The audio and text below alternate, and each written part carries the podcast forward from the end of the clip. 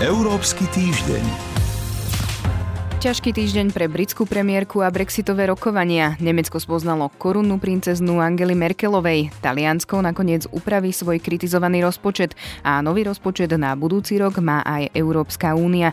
To je niekoľko tém, ktoré zaznejú v aktuálnom vydaní Európskeho týždňa. Aj dnes v spolupráci s portálom euraktiv.sk a Radovanom Gejstom od mikrofónu pozdravuje Sonja Vajsová. Európsky týždeň. Uplynulý týždeň sa stali dve udalosti, ktoré hoci boli svojim charakterom vnútropolitické, budú mať výrazný dosah na európsku politiku, a to v Nemecku a v Spojenom kráľovstve. Tam v stredu v noci britská premiérka Teresa Mayová vyhrala hlasovanie poslancov svojej konzervatívnej strany o nedôvere.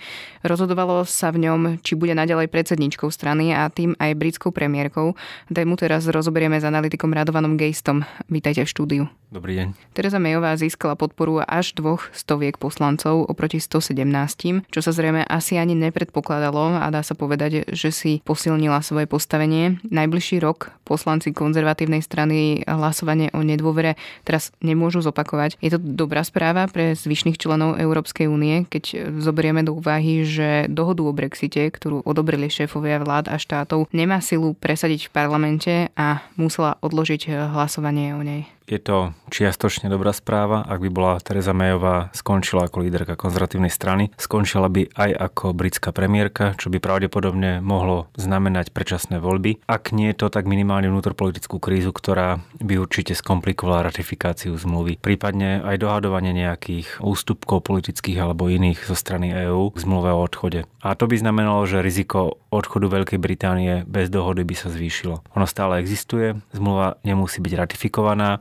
Viem si predstaviť, že by sa časť konzervatívnych poslancov mohla pridať k opozícii a pokúsila sa vysloviť nedôveru britskej premiérke už teraz. Rizika tam stále sú, ale sú menšie, než boli povedzme v stredu ráno. Aké sú vlastne najpravdepodobnejšie scenáre vývoja, pokiaľ ide o odchod Spojeného kráľovstva z únie? V uplynulých dňoch totiž politici aj komentátori čoraz viac skloňovali výraz neriadený alebo teda divoký Brexit. Mm-hmm. Možno ešte pred týždňom by Hm, asi stále ďaleko najpravdepodobnejšie. Napriek tým problémom, ktoré sú, scenárom bolo, že Británia odíde s dohodou. Trochu to skomplikovalo rozhodnutie súdneho dvora, ktorý de facto umožnil Británii na poslednú chvíľu aj v nejakom predlženom čase, ak by si ho dohodla z EÚ, Brexit stiahnuť. Čo znamená, že tí, ktorí sú proti Brexitu, či už lejbristickí poslanci alebo konzervatívni, alebo liberálni demokrati, môžu teoreticky kalkulovať s tým, že proces vrátia a nemusia podporiť dohodu Terezy Mayovej z EÚ. Tým pádom riziko, že Británia bude od odchádzať bez dohody, je o niečo vyššie. Na druhej strane, čím viac sa bude krátiť čas e, do 29.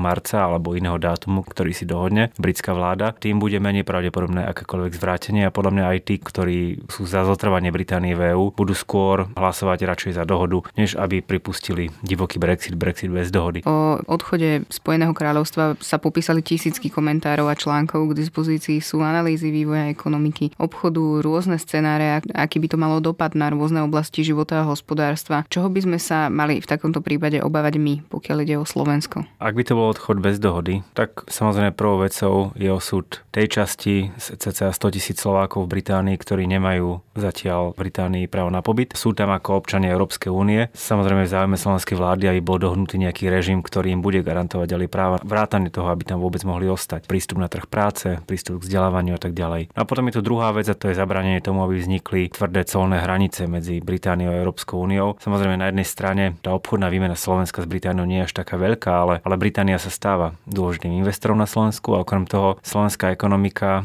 je závislá napríklad od automobilového sektoru. Veľká Británia v tých reťazcoch výrobných hrá dôležitú úlohu. To sú veci, ktoré sú viac celoeurópske podľa mňa, sú na riešení na európskej úrovni. No a potom na národnej úrovni vláda môže začať a mala by asi začať identifikovať, ktoré firmy obchodujú s Britániou, dovážajú alebo vyvážajú, ako je ohrozené ich podnikanie a či sa s ním vôbec dá niečo robiť.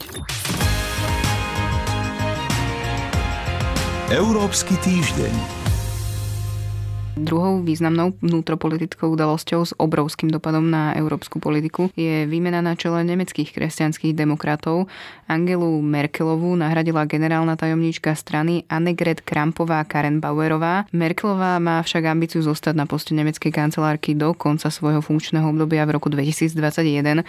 Bude však musieť rešpektovať, na čo je napríklad pri formovaní európskej politiky, dá strana mandát. Aké zmeny tu možno očakávať? Sú tu jednak zmeny vyplývajúce z toho, že kancelárka už nie je šéfko najsilnejšej strany. Na jednej strane je to trošku môže rozviazať ruky, môže prísť s možno ambicioznejším alebo otvornejším postojom k niektorým návrhom, ktoré kolujú o tom, ako posilniť menovú úniu alebo Európsku úniu ako celok. Na strane druhej samozrejme má o jedného hráča najviac, ktorý musí vyjednávať a to je, je CDU, CSU. Tam už dlhší čas čelí kritike alebo nejakému odporu, či už sa jedná o eurozónu alebo o otázku migrácie a podobne. Potom sú tu zmeny, ktoré ani tak nevyplývajú z odchodu Angely Merkelovej, ale z na nemeckej stranickej scéne. Angela Merkelová je v zásade takou podľa mňa, reprezentantkou politiky veľkej koalície. Tieto dve dominantné strany však strácajú postavenie. Je možné, že ani tieto dve strany nebudú po najbližších voľbách schopné vytvoriť koalíciu. Čiže nemecká politika sa bude meniť. Už to nie je politika, kde dominujú dve strany, ale stále sa stále viacej viacstranickou politikou. A bude to niečo znamenať aj pre tú európsku politiku Nemecka? Pre, uh, pre európsku politiku to môže znamenať príchod menších hráčov, ktorí na jednej strane, možno ako zelení, budú môcť byť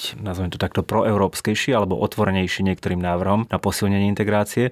A na druhej strane to môžu byť e, vetohráči, ako, ako liberáli alebo, alebo AFD samozrejme, ktorí sú proti tomu a dokonca hovoria o tom, že treba vrátiť e, kompetencie členským krajinám. Čiže tá pozícia Nemecka sa môže stať menej predvydateľnou, pretože bude viacej ovplyvnená vnútrokoaličnými dohodami v koalícii, ktorá bude v danom období vznikať. A potom samozrejme už keď bude koalícia fungovať, tak napätím v tej koalícii medzi, medzi koaličnými stranami. V tomto sa Nemecko začne začne viac podobať niektorým iným európskym krajinám. A možno povedať, akú politiku európsku by mohla zvoliť priamo tá nová líderka tajomníčka strany Annegret Krampová Bauerová? Z nejakého strednodobého hľadiska je to asi ťažké predpovedať, lebo to bude závisieť od toho, ako sa bude vyvíjať politicky Európska únia, ale myslím si, že minimálne v krátkodobom horizonte bude pokračovať v línii, ktorú po voľbách, po posledných voľbách a vytvorení tejto veľkej koalície načrtla Angela Merkelová, to znamená čiastočná otvorenosť niektorým návrhom Francúzska, napríklad pokiaľ ide o reformu eurozóny, ale samozrejme trvanie na takých tých červených líniách, to znamená,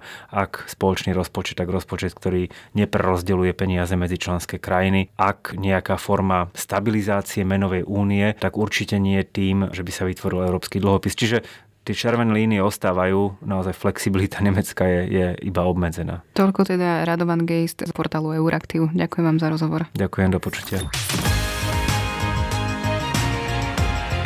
Európsky týždeň.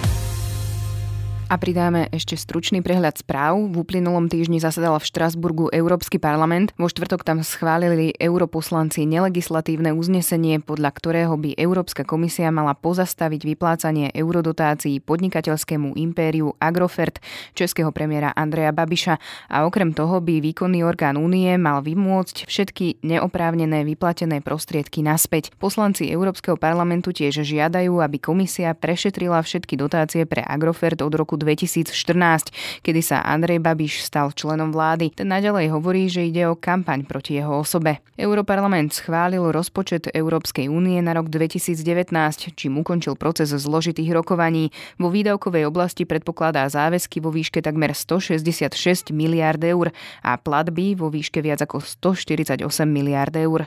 Europarlament vo svojom uznesení ocenil aj reformné úsilie Ukrajiny, skritizoval však aj stav korupcie, odsúdil Rusku agresiu v Kerčskom prielive a vyzval na zastavenie výstavby plynovodu Severný prúd 2. O Ukrajine a situácii v Azovskom mori rokovali začiatkom týždňa aj európsky diplomati, ktorí zdôraznili plnú podporu zvrchovanosti a územnej celistvosti Ukrajiny.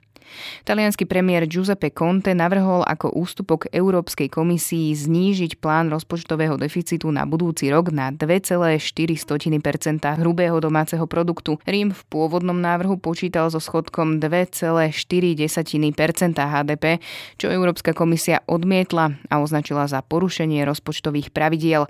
Talianský premiér vyhlásil, že pracuje na tom, aby odvrátil disciplinárne konanie proti Taliansku, ktoré by mohlo skončiť pokutami alebo škrtaním eur eurofondov. Koncom týždňa sa konala aj summit Európskej únie. Európska 27. na ňom ponúkla britskej premiérke Tereze Mayovej záruku, že tzv. írska poistka bude iba dočasná a bude trvať čo najkračšie. Práve to, že by mohla spomínaná poistka trvať trvalo alebo veľmi dlho, šéfke britského kabinetu jej vlastní poslanci vyčítali najviac. Tvrdili, že by tým boli jednou nohou v únii so všetkými jej nevýhodami. Či ich však táto záruka presvedčí, je otázne. Európska únia predlžila na samite aj sankcie proti Rusku o ďalšieho pol roka. Vyčíta mu pasivitu pri riešení konfliktu na Ukrajine. Dôvodom sankcií je hlavne anexia Krymu. Na samite Európskej únie v Bruseli bola reč aj o Brexite a európskom rozpočte na ďalšie 7-ročné obdobie. A sme na konci Európskeho týždňa. Vysielanie pre vás pripravili Boris Koreň, Sonja Vajsová a portál euraktiv.sk. Európsky týždeň.